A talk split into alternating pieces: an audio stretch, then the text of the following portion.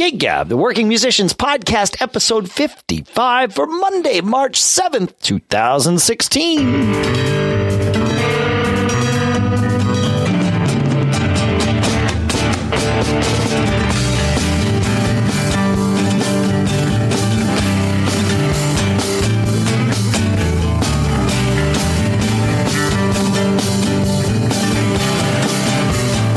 Greetings, folks, and welcome to Gig Gab, the podcast for and by weekend warrior working musicians, just for you, each and every week, coming together to talk about all the things we care about. Here in Durham, New Hampshire, I'm Dave Hamilton. And here in Los Gatos, California, it's Paul Kent. How are you, Paul? A little early in the day for us to be recording for you. So, uh, Yeah. good morning, I will say to you, even though This is this is not the musician's witching hour right now. I've got a little travel, so I appreciate you being flexible. So, yeah, yeah. Couldn't miss it, right? Right, right, right. Yeah. I got to tell you something funny. I've actually been asked a few times. People say, "Man, that Dave has a great voice for these podcasts, but is he really always that happy?" And the answer, folks, is yes. Dave, what you hear from Dave is exactly who Dave is. One of the most upbeat guys I've ever known in my life. I don't know. Do you ever have a bad day? Of course I get- do. Yeah. You get surly. Oh, yeah. Sure. We know each other a long time. I don't know you've ever ever shown me like the dark side of Dave. Yeah, I mean, you've seen it, so I guess it's not that dark. Um, I, you know, I mean, it, it. You know, we all have our our our downtime. You know what I mean? Or our, our, it's you got to have both. I think that's important, right? You can't just. I, I mean, as nice as it would be to be happy like this and skate across the surface all the time, I I probably wouldn't uh, be able to, you know, dig deep and play. You know, grooves if I didn't have bad days every now and then too.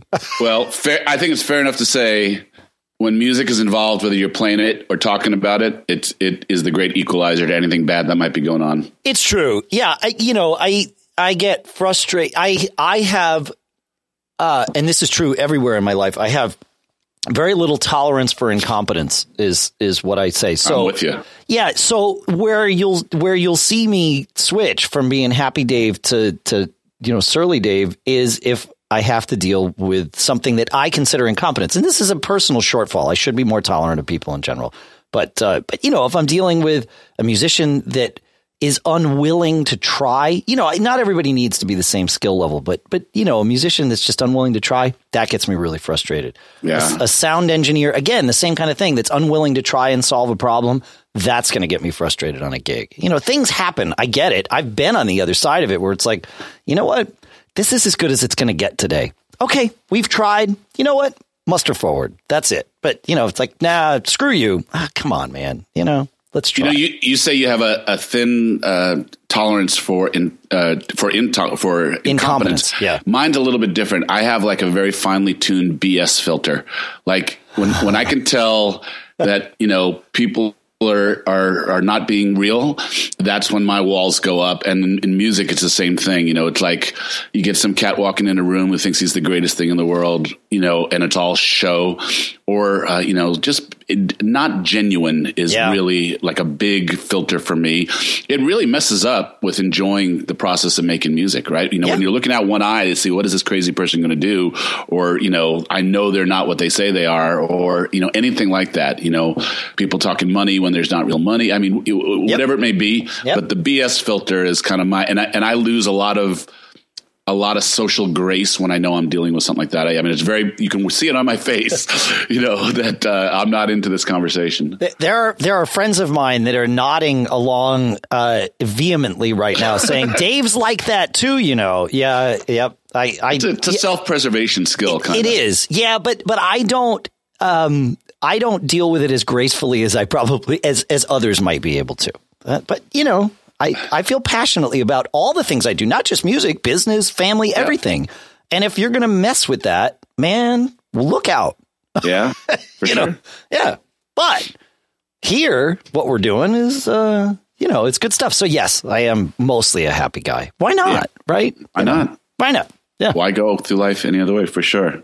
Yeah. So I got to tell you about a couple things. So I had two gigs over the past week. One was a solo acoustic gig, and I shared last week that I had a the the acoustic gig I had before that, not terribly well attended, and you know a little bit threw me off my game after that. So the next one was better, not great, but better. But it was one of those things where um, I was grateful that it was better but I also was able to ease into kind of this mode where like, okay, it is what it is. Focus, focus, focus. And the performance was actually pretty good. So I was, I kind of learned something and, you know, it's all this, you know, we're all evolving all the time. So even though it wasn't an ideal, you know, thousands of people right. hanging on my every word, it was enough that I could be grateful it was better.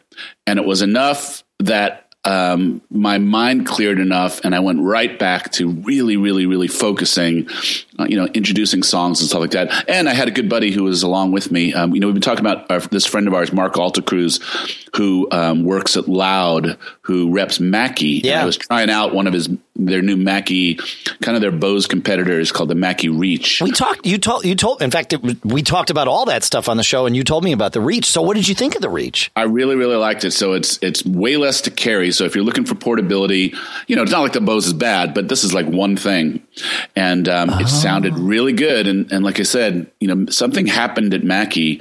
I used to consider them in the ultra consumer, like the Behringer kind of ultra consumer. Um, this was really competitive to the Bose stuff. I mean, it was really, really interesting. No sub, but you can put a sub in. Okay. But for a singer songwriter like I was doing, didn't need it. Um, it was really rich response. My my uh, my Gibson J45 sounded terrific through it. Vocals were really cool. They have great software. I mean, they've hired some really good iOS engineers. Well, that's the key these days with the Mackie stuff, right? Is their yep. software is outstanding. Yeah. Yep. In fact, we record this podcast through a Mackie board. You know, it's um, if if Mark listens, he's going to shake his head uh, because it's a ten year old board. It's a Mackie Onyx twelve twenty.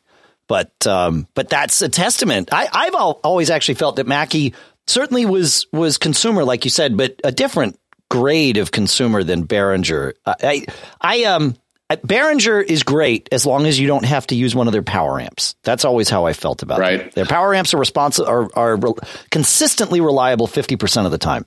So uh. yeah, but um, but yeah, I mean that you know this twelve twenty board. I had to replace a couple of capacitors in the power supply a year or two ago, but uh, but otherwise, you know, it's firewire and it about, works. So. The other thing about this gig is Mark quite possibly one of the well, quite possibly the best guitarist I personally know. Oh, I know wow. a lot of really good players, and and you know Mark is ridiculous. Uh, I mean, one of those guys is jaw droppingly good. And uh, I asked him to bring a guitar and sit in with me, and th- this is one of the the gr- this is a great moment in music. There are guys who are really good, uh, who are not generous musicians. There are guys who are not good, who are not generous musicians. But when you meet the guys who are like that great, I mean, really, really masters of their of their of their instrument, and they just still have a joy playing any kind of music with any kind of person. It it makes you feel so good about being a musician. I mean, you know, Mark is just phenomenal and effortless, and he's a great listener, and you know, he has this serene look of joy. We were playing, uh, I don't know, Folsom's Prison Blues or, or something like that. Sure. You know, just just a blues thing, right? And Mark is, you know, he's primarily a jazz guitarist, but I mean, he really can play anything. And he just got up and he just closed his eyes and he just leaned in, and you know, people were turning around like, "What the heck is going on?" Yeah. It was really fun to watch. And then, and then he opens his eyes and he came back from wherever he went. And uh, we just had a nice smile amongst each other. And we just had, you know, I was laying it down mostly on rhythm guitar and singing, sure. and uh, and he was stepping up on the solos. And we just had a really, really good time. We played uh, Melissa. He goes, I don't know this one. And I said, Oh, just uh, Allman Brothers Pentatonic. You'll be fine. Yeah. And he was. and, uh, and, uh, and it was cool. And the point of all this is, it's really wonderful when the guys who are the true monsters you can see that it's music right it's not a test it's not a competition you know it's it's about it's about collaboration and making music together and it makes you feel great about a being a musician it makes you feel great about you know if you know where you fit in um, you know, I just laid it down nice and simple and got it out of his way. Absolutely. And it was beautiful and, and it was really, really fun. And, uh, you know, those guys, I, I don't know if they're rare. I mean, I'm, I think I'm pretty fortunate around here. Like the, the, the best players around here tend to have that vibe. I don't know. You you've been in a lot of different music scenes. You know, like Austin would seem to me to be the most imposing music scene, right? It, just subjectively thinking about it, where the Heavy Cats in, in Austin uh, supportive, nurturing musicians, or Yeah. was it always who's the who's the biggest guy in the room? No, the, the the heavy cats were always supporting supportive like that. Um, it was the people that that had a chip on their shoulder because they weren't the heavy cats, right? Yeah. That that it That's was always life too, right? yeah. Well, you're right, exactly. yes, yes, yes. Art imitates life. Art is life. Yeah, yeah. So I have to say, I'm I'm I, I'm listening to you tell this story about playing with Mark, and I am sitting here cheering because a, a year, well, not quite a year ago, back in June, the Lost episode, I was describing that kind of uh, vibe. I think I had just played with some friends or whatever, and, and it had like a similar thing. And you said something to me in, a, in an episode that, that was recorded but never released because the, the sound was bad. You said, you, you really enjoy music for music's sake and, and you don't need any of the other stuff. Uh, I, I don't remember exactly the words you used, but that was sort of the sentiment. And I was like, yeah, yeah, ex- exactly. Like that's the most important thing to me every time I play. And, uh, and it's awesome hearing you e- experiencing that too, right? I mean, it just, there was, eh, sure, there were people in the room, but it, but in that moment, they didn't matter. That's right. And that's, that's, uh, it, it's not, not that it's not important that they're not there, but you can have those moments. And that to me is like the best, uh, uh, you know, that's where it all comes together because you do have people that you're sharing that, that are experiencing this moment with you. But really, it's this, you know, the, the focus for you turns to be on stage, even, even just for, you know, a brief little snippet of a song or whatever. And to me, that's, that's why I do what, what we all do is, is for those moments. Yeah. I like the crowd and, and all of that. But, but I, that is, to me, that's the most important part of it is those little moments on stage when something good or bad happens and you can have that connection that's just about two people or five people or 10 people, however many it is, playing music together. That to me, it, it's like, it doesn't get better than that. Like I've, I've never experienced anything better than that. It was transcending. I mean, you go, you just go to a different place. Yeah. I mean, it it just music takes care of everything. And so, anyway, so that was my solo acoustic. Some lessons learned, some great times had. You know, some fun music played, and that was cool. And then last night I sat in with a buddy of mine. He has a band. Um, the band was celebrating their five year anniversary, so th- he threw kind of an event, and he had a good crowd at the local club here. And I sat in for a couple songs um, the good players, very good players. It's an interesting thing because uh, my buddy Johnny, who runs this band, um, his guitar player is with him all the time, and and the, the band is named after him. It's not you know some name, Okay. and um, uh, and then the the bass player and drummer. He has most of the time, and they're very, very good players, but they're very much in demand players as well. And Johnny, and I don't know if anybody out there, you know, this this is going to apply to them, but um, Johnny is a little stuck sometimes because he's, you know, these guys are great players, but I don't have them all the time. So should I plan my band around about I'll take them when I can, or should I plan my band around lowest common denominator and you know, uh, you know, go with lesser players, but guys that I can have all the time? It's a kind of an interesting question. I mean, they have a, you know, Johnny is the front of this band, and you know, his guitar player is very good. And like I said, this this drummer and this bass player are very, very, very talented, well known, you know, in demand players around here. But it's an interesting question. Do you do you take the best players you can when you can get them? And again, I'm this is a little bit foreign to me because you know I, I may sub horns once in a while, but not that often anymore. But I don't take a gig if my rhythm section pretty much isn't available. So um, Although there, there might be something to talk about along those lines. yes, But, but go ahead and finish your, your thought here. Yeah. the grand exception is going to be discussed. But um, That's right. So, so you know, Johnny, and I talk about this, and he's like, "God, we sound so good when we have these guys, and they add a lot. Um, but sometimes one of them's not available. Sometimes both of them are not available. So it uh, it's an interesting band leader problem, and the deal is is if he has to go if he has to go to subs on one or both of those um, things, how um, how much does it affect the music that he that he plays? You know, harmonies either disappear or change. Yeah. Um, grooves disappear, change. Set lists disappear and change. My thought has always been like people always ask me if I can bring the House Rockers out with less than 10 people. And I would say, absolutely not. I said, if someone's going to come see the House Rockers, I want them to know what they're going to get. And um, I'm very sensitive that, you know, with my marketing hat on, that is my brand. Yep. If you see the House Rockers are playing somewhere, you're going to see a 10 piece band. It is, there are occasions when I have to sub a horn. The horns generally read in my band. Okay. Um, but um, but pretty much, you know, Nick sings about half the show, and you know, the rhythm section doesn't get doesn't get subbed. I had to do one gig recently because one of my guys, it was a pretty good paying gig.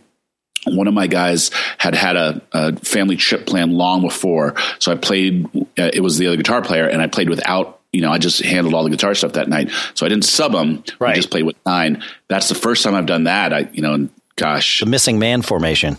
Yeah, I don't. I don't think I can't remember the last time I've done that. But um, to me, consistency is brand, and, and my advice to John is, your brand is you, and so be really careful about how much you dole out because you don't know if you're going to be able to deliver it. So if you're giving X amount of vocals or solos to the guys who aren't with you all the time, and that becomes something that people love to come see, and then they then you play and they're not there and they don't get that, then people are going to say, "Well, I don't know what I'm going to get when I go see your group." So my advice to John was, you know, focus on you and you know really e- embrace the fact that your backing guys are are backing guys. It's a, it's a sideman gig, and it's not really a band gig so much. I mean, his, his guitar player is an awesome player.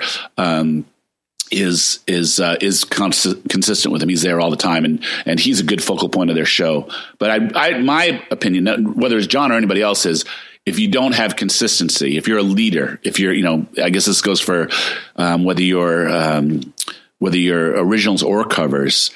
If your band is going to be changing, be very very picky about how you dole out um, stage time um, and and feature time to people who might not be there. That's a good point. Yeah, or or dole it out in a way that you're featuring them as your guest that happens to be there that night, right? You know, I've got this. You know, uh, Timmy's playing guitar tonight. Take it away again, Timmy. Isn't he great? I love it when I get to play with him. You know, that kind Yes. of thing. Yes, yes, a- yes. As opposed to Timmy's a member of our band, but not tomorrow. Right. you know, it- you can you can set that stuff up in a way that that is again, like you said, it's managing the expectations, managing the brand. In in the case of the guy you're describing, you know, he has to be the pe- the reason people show up. If they Yep. show up to see Timmy play guitar, and I don't know, maybe your friend's name. No, you said your friend's name is John. Um, but if they show up to see Timmy play guitar and Timmy's not there, they need to not be surprised by the fact that he's not there. They may be disappointed that he's not one of the musicians that was brought, but they need to understand that this is that guy and his, you know, rotating cast of and craft craft a narrative that Yeah. that that you know frames that in the right way. That's right. And that's like I said. You know, the band is named after my buddy. Yep. He's the he's the front guy. He's the singer. You know, and um, craft a show that. Um, Consistency, I guess, is what Yeah. the message is here. Is like you know, you want people, even if even if what you want them to know is that I will always have a great backing band, Right. whoever it may be. I mean, there's there's ways to frame the phrase. Now, do you know anybody else like this? Do you know any guy who's like, you know, it's him, and um, he's and the people that he puts around him might change from time to time. Yeah, I've played with some of those people, and and yeah, it just has to be about it. Has you know the show always has to be about that person. Yeah, um, Cool. you know, I have a I, I have an interesting uh, relationship with the concept of of subbing. Right, I I love to be a sub uh, because it's a good challenge for me. And you know, I get a, oftentimes, sometimes I've just dropped into a sub gig, and it's like, well, we'll see if I know the tunes or not, you know, that kind of thing. But but then you're given a pass, right? If you don't know how that band ends a tune, it's like, well, whatever, you know, how how could you possibly? You, we've never played together before. I didn't tell you what we were doing, you know, that kind of thing. So, uh, you know, the bar is usually set a little bit lower, um, and I can almost always exceed the bar, right? So I can I can come out of the gig a winner, right? And and so that's great. Uh, and and I like the challenge of that. You know, as I said, I you know I live for those moments on stage where something happens and everybody kind of locks in together. Well, with a sub, everybody's a lot more aware. So so those moments tend to happen, like like they did with your friend Mark, right? You don't play with him often, So you don't you didn't expect these things to happen, you know, and it was a nice moment when it did, right? So that's that's a big part of what I love about subbing and also the right type of jam sessions. But you know, I'll stay on the subbing uh, topic, but it's it's a similar kind of thing.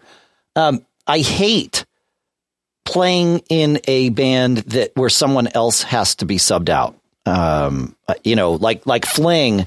I'm really the guys probably hate me for it, but I I'm like you are with the House Rockers with Fling. It's like if the five of us can't make it, I really have a hard time calling this Fling. You know, we've we've we've wound up having to last minute have a you know our keyboard player Aaron. I think it's happened twice where Yeah. he couldn't he couldn't make it to a gig. I think he was stuck in an airport once, or you know, there was just things happen in life, right? You know, we're not doing this full time, and he couldn't do the gig, and and we've done it. We've done gigs twice without him. The missing man formation.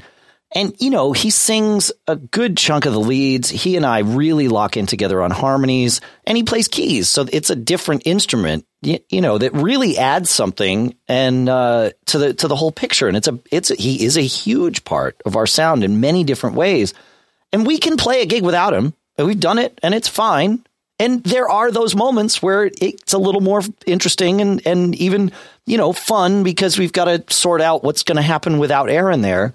But it's not as good, you know, without him. Um, but the flip side of that is Chafed, which is a band that um, there's five of us, and we've played gigs where all five of us are there, but more often than not, especially lately, and especially given how infrequently that band plays, many of the gigs wind up with at least a sub. And I just had to, it sucks. I had to turn down two chafed gigs for the next couple of months because I've got some family travel that we're doing. Uh, you know, my kids are, I don't, I'm, I'm okay prioritizing family at this point over, over gigs because, um, uh, you know, my kids are going to be leaving in like three years and then I it's all ya. done. You know, yeah, you, you know, yeah, exactly. Absolutely. So it's fine, but it sucks.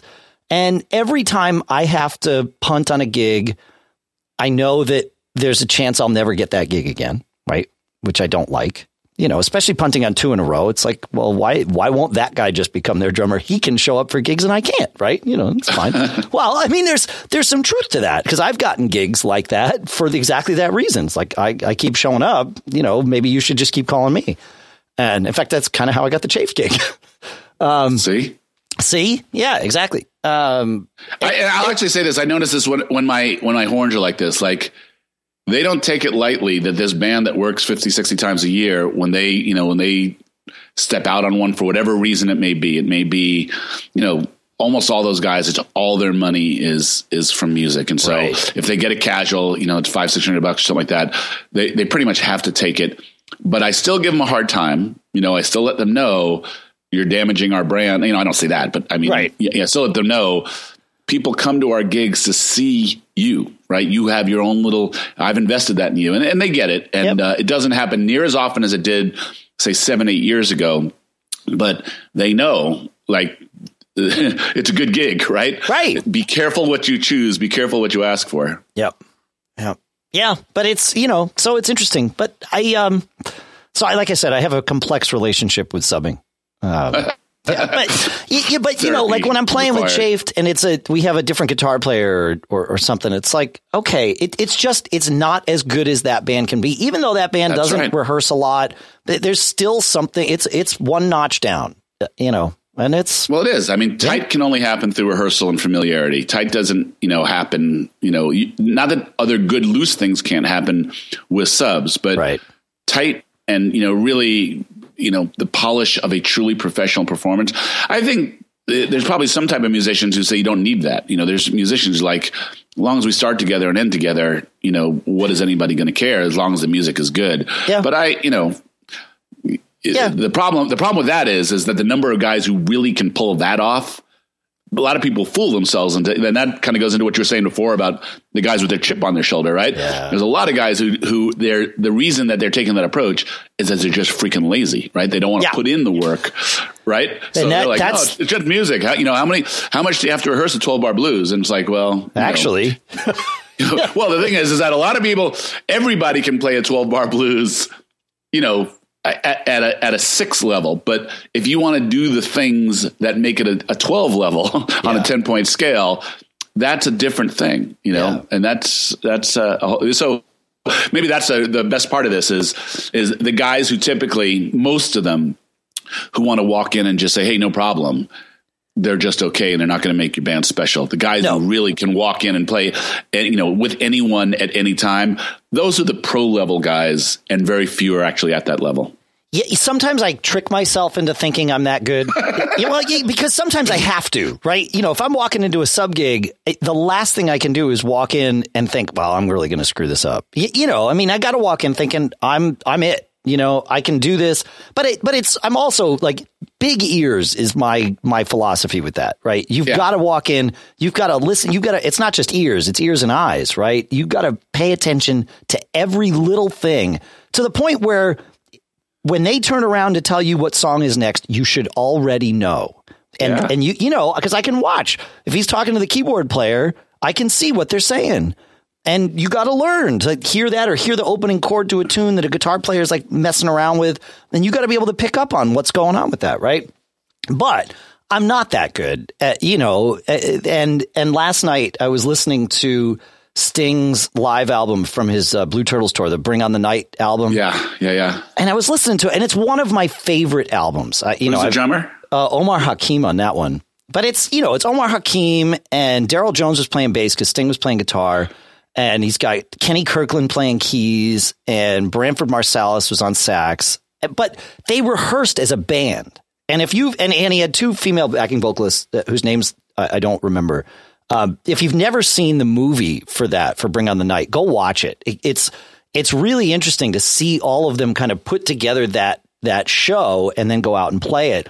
And even Sting had to learn how to sing harmonies the right way because he's come out of the police. He didn't really know, you know. Right. And these girls were schooling him. I mean, it was this definite, you, you know, there was this whole vibe because he Sting wanted to make that a a band, not just Sting and these other musicians. It didn't quite work out that way, uh, but but that was the goal. So there was a lot of openness there.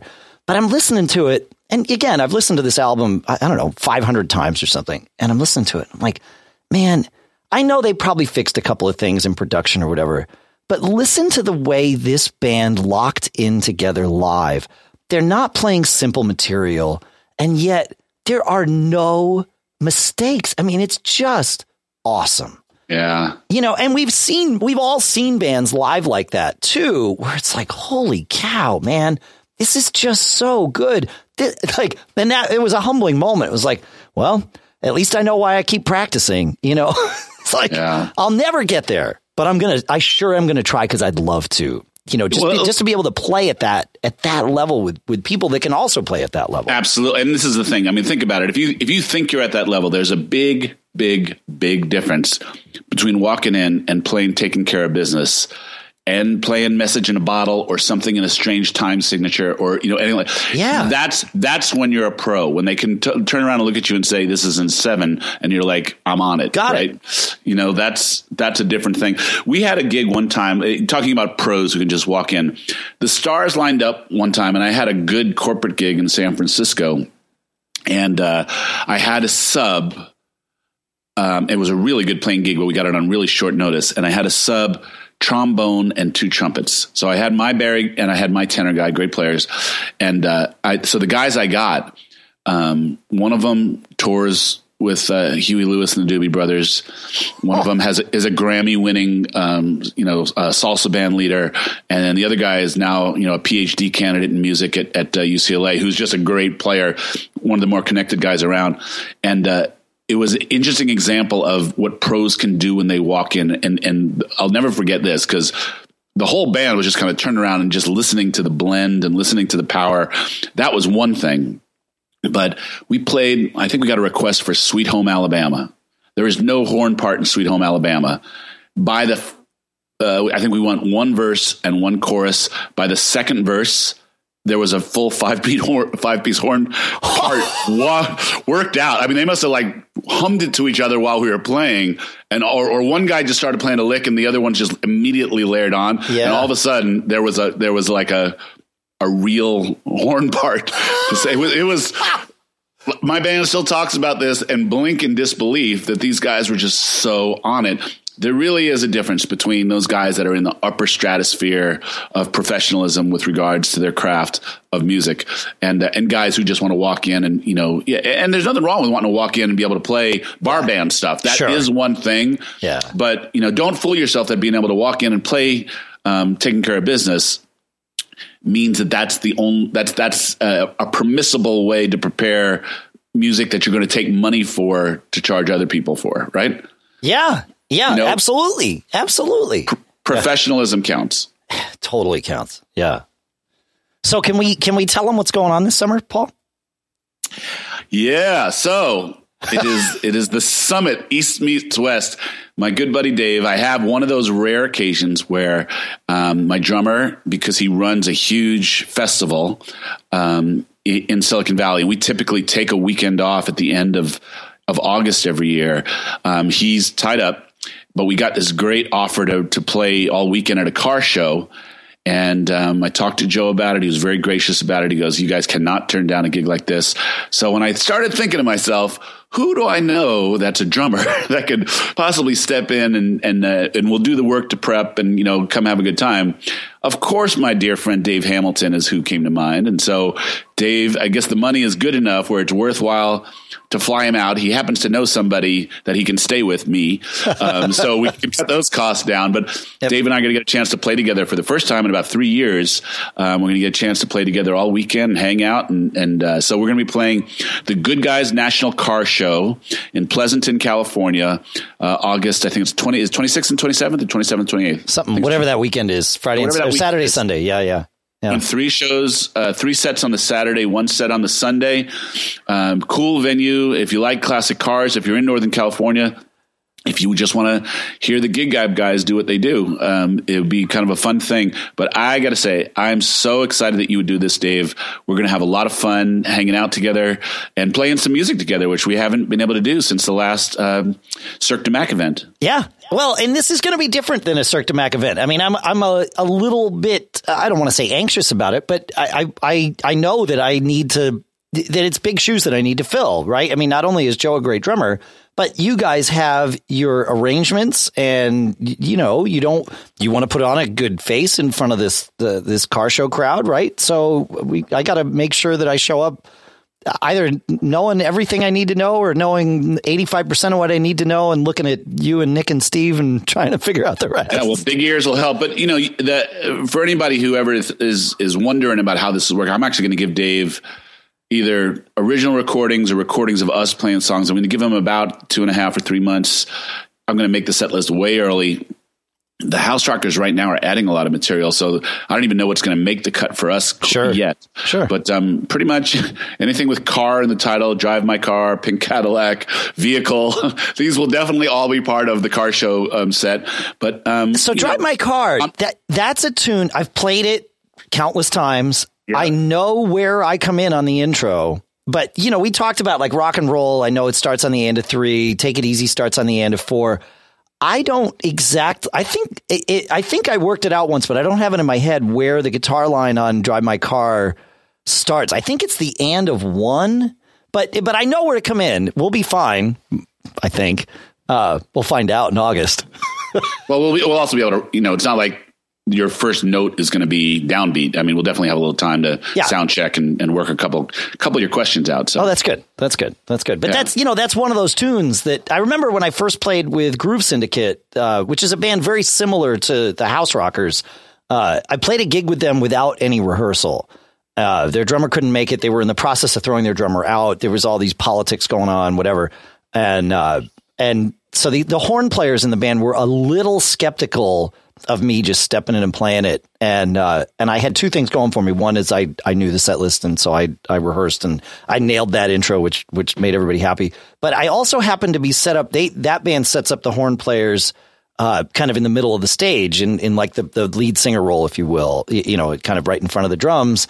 If the drums are center stage back, and and right. they were, so I could see their charts uh, because they're, they're, I, I could see between the two of the horn players and I could see the music stand and the stage was, was shallow enough that I could read the charts. So even though I didn't have their charts for, with me, I knew their lines that they were playing and I could play off of them, which was good because everybody else in the band was like on board with me being there. and I could see their charts. And so those guys were like, man, you're hitting all the hits with us and everything. This is outstanding. It's like, hey, it's what I do. But that's, but that's what I'm saying about paying attention to everything that you've got right on stage, especially in that sub thing. You know, it's not just hearing what people are doing or hearing what people are saying. If you can see something, look at it. you know, it's all—it's going to make the show better. So. I actually want to do a show with you where it is um, put the drummer on the therapy couch. I have I have a lot of questions for you about the psyche of being a drummer. I mean, because you know, in one way, it's a different gig in that there's not chords and melodies and notes and you know that type of thing. Yeah. And so, you know, to me, there's certain expectations that if you don't have to memorize that stuff, you should have to do this stuff. Yep.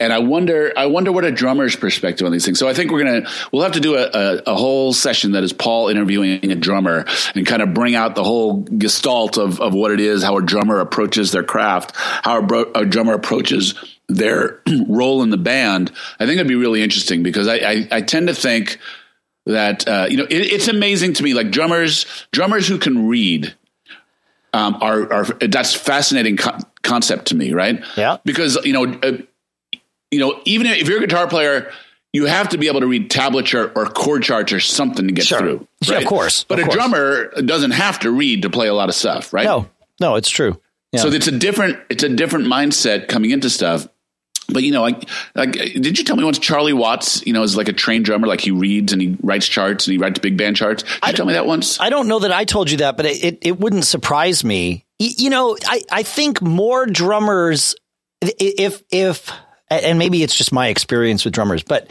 I, I find that if I put a group of, of like cover band musicians together, uh, I would say that percentage wise, more of the drummers would know how to read than anybody. I would expect more of the drummers to know how to read than anybody else in the room. How about that? Well, and it's because, and this may be changing, right? Because now schools are incorporating guitar play, guitar and, and, and more, you know, quote unquote pop instruments into their school orchestras. But as a drummer, I had every opportunity to play in, you know, concert band, jazz band, orchestra, stage band, you know, the whole thing and I had to be able to read for all of those, but it was the same instrument that I was also using to play with my friends, you yeah. know, and, and so that's, and I think that's true of a lot of drummers, especially at, you know, kind of our generation that, that had that opportunity. And so like reading, it, it was just seemed weird to me that a drummer couldn't wouldn't have learned how to read. But but I mean, I certainly know drummers that haven't, and some of them are fine drummers, and some of them are terrible. And I know some drummers that can read that are also terrible. You know, it's it's not it, it's not indicative of their abilities. It's just something they picked up along the way because of where they were playing. Yeah. Well, I'll tell you, um, most of my horn players met playing in a big band mm. uh, in this area. So there's a couple of, and big bands are interesting for horn players. Those that's kind of like their hang, you know. That's you know the, a lot of the music that horn players come up on, like you say, it's band stuff, yep. which then involves a big band. But this big band had a special relationship with the great drummer Louis Bellson, oh. and they, to a man, have said Louie's original big band charts were the hardest charts you know that they had to play very very um, technical you know and i wonder if it's because of, uh, you know they talk about these like long long um, passages of 30 sec- 30 second runs i wonder if it's because that's that's what a drummer's doing is yeah. long passages of 30 seconds. Well, yeah, we're used to reading rhythms. Yeah, when I see like the hardest thing for me to read, I, I had to do this uh, theater gig just like right about this time last year where I was also playing keyboards, right? But um, and I can sort of read keyboards. I learned how poorly my keyboard reading was, or I confirmed how poor it was uh, doing that gig. But I got through it. But part of what I was playing on keyboards was like horn lines and and these other various things. And I mean, I can read the most complex rhythms like without even thinking about it, right? You know, all these 30 second notes and 16th notes, all that stuff is just burned into my, my, the fiber of my being. but trying to read these like eighth note things with ties and all of that, you know, you, as a drummer, you're not really playing an instrument that has sustain, sustain yeah. right? Yeah. so it's like, what the, I, I mean, intellectually, if I stop, I can think about it, but it's like, whoa, the hardest part of this is not reading the notes it's it's reading. They're not reading the the yeah yeah the the, the notes. It's re, it's like the duration stuff. It's like this is a weird math problem. How do you people think about this? like you got this tie over three notes, and oh, I'm supposed to. Oh, I see. Yeah, okay. That may I've heard that before. That makes sense. And I sat down with the the real keyboard player who was the music director on this, and we went through a, a couple of these things. And as soon as I heard him play one of these lines, it was like the light bulb went off. It's like, oh, duh, I'm making this a lot harder than it needs to be. It's just I'm not used to seeing these patterns on paper because because you would never write anything like that for a drummer. It'd be worthless. You know, it's like you don't tie three notes together. Yeah. It's like it's not going to happen. It's like I don't have the ability to to translate that. yeah. Yeah, so that that totally makes sense that Louis. Speaking of big band drummers and reading, though, it's always important to note Buddy Rich uh, never could read a note of music. At least that's what he uh, that's what he said.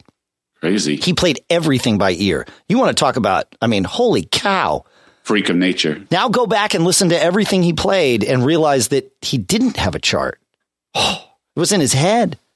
Oh, it's crazy. Yeah. Yeah. Yeah. But don't let that make you think you shouldn't be able to read because you're not Buddy Rich.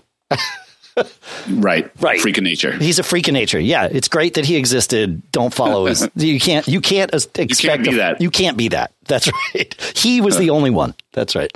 So funny. Yeah.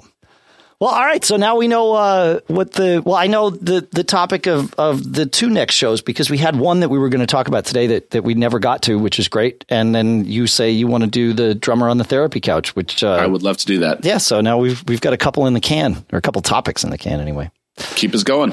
Uh, that's what we got to do. Folks, you can put topics in the can too. In fact, we would love it if you did. In fact, actually, we have uh, one or two uh, topics that you've sent in that we have yet to get to. So I think we've got quite a few, but we want more. Send them in feedback at giggabpodcast.com or ask a question on our Facebook page. We would love, love to hear from you. It's always good. And you know, we'll always reply to you. So uh, it's, it's a conversation we like to have. Definitely. Paul, I hope you have a great week, my friend. You too. Safe travels. I know you're traveling early this week, Yeah. so uh, get back quick and to your family, and uh, we shall do this again next week. We will do this again next week, folks. Hope you have a good week too.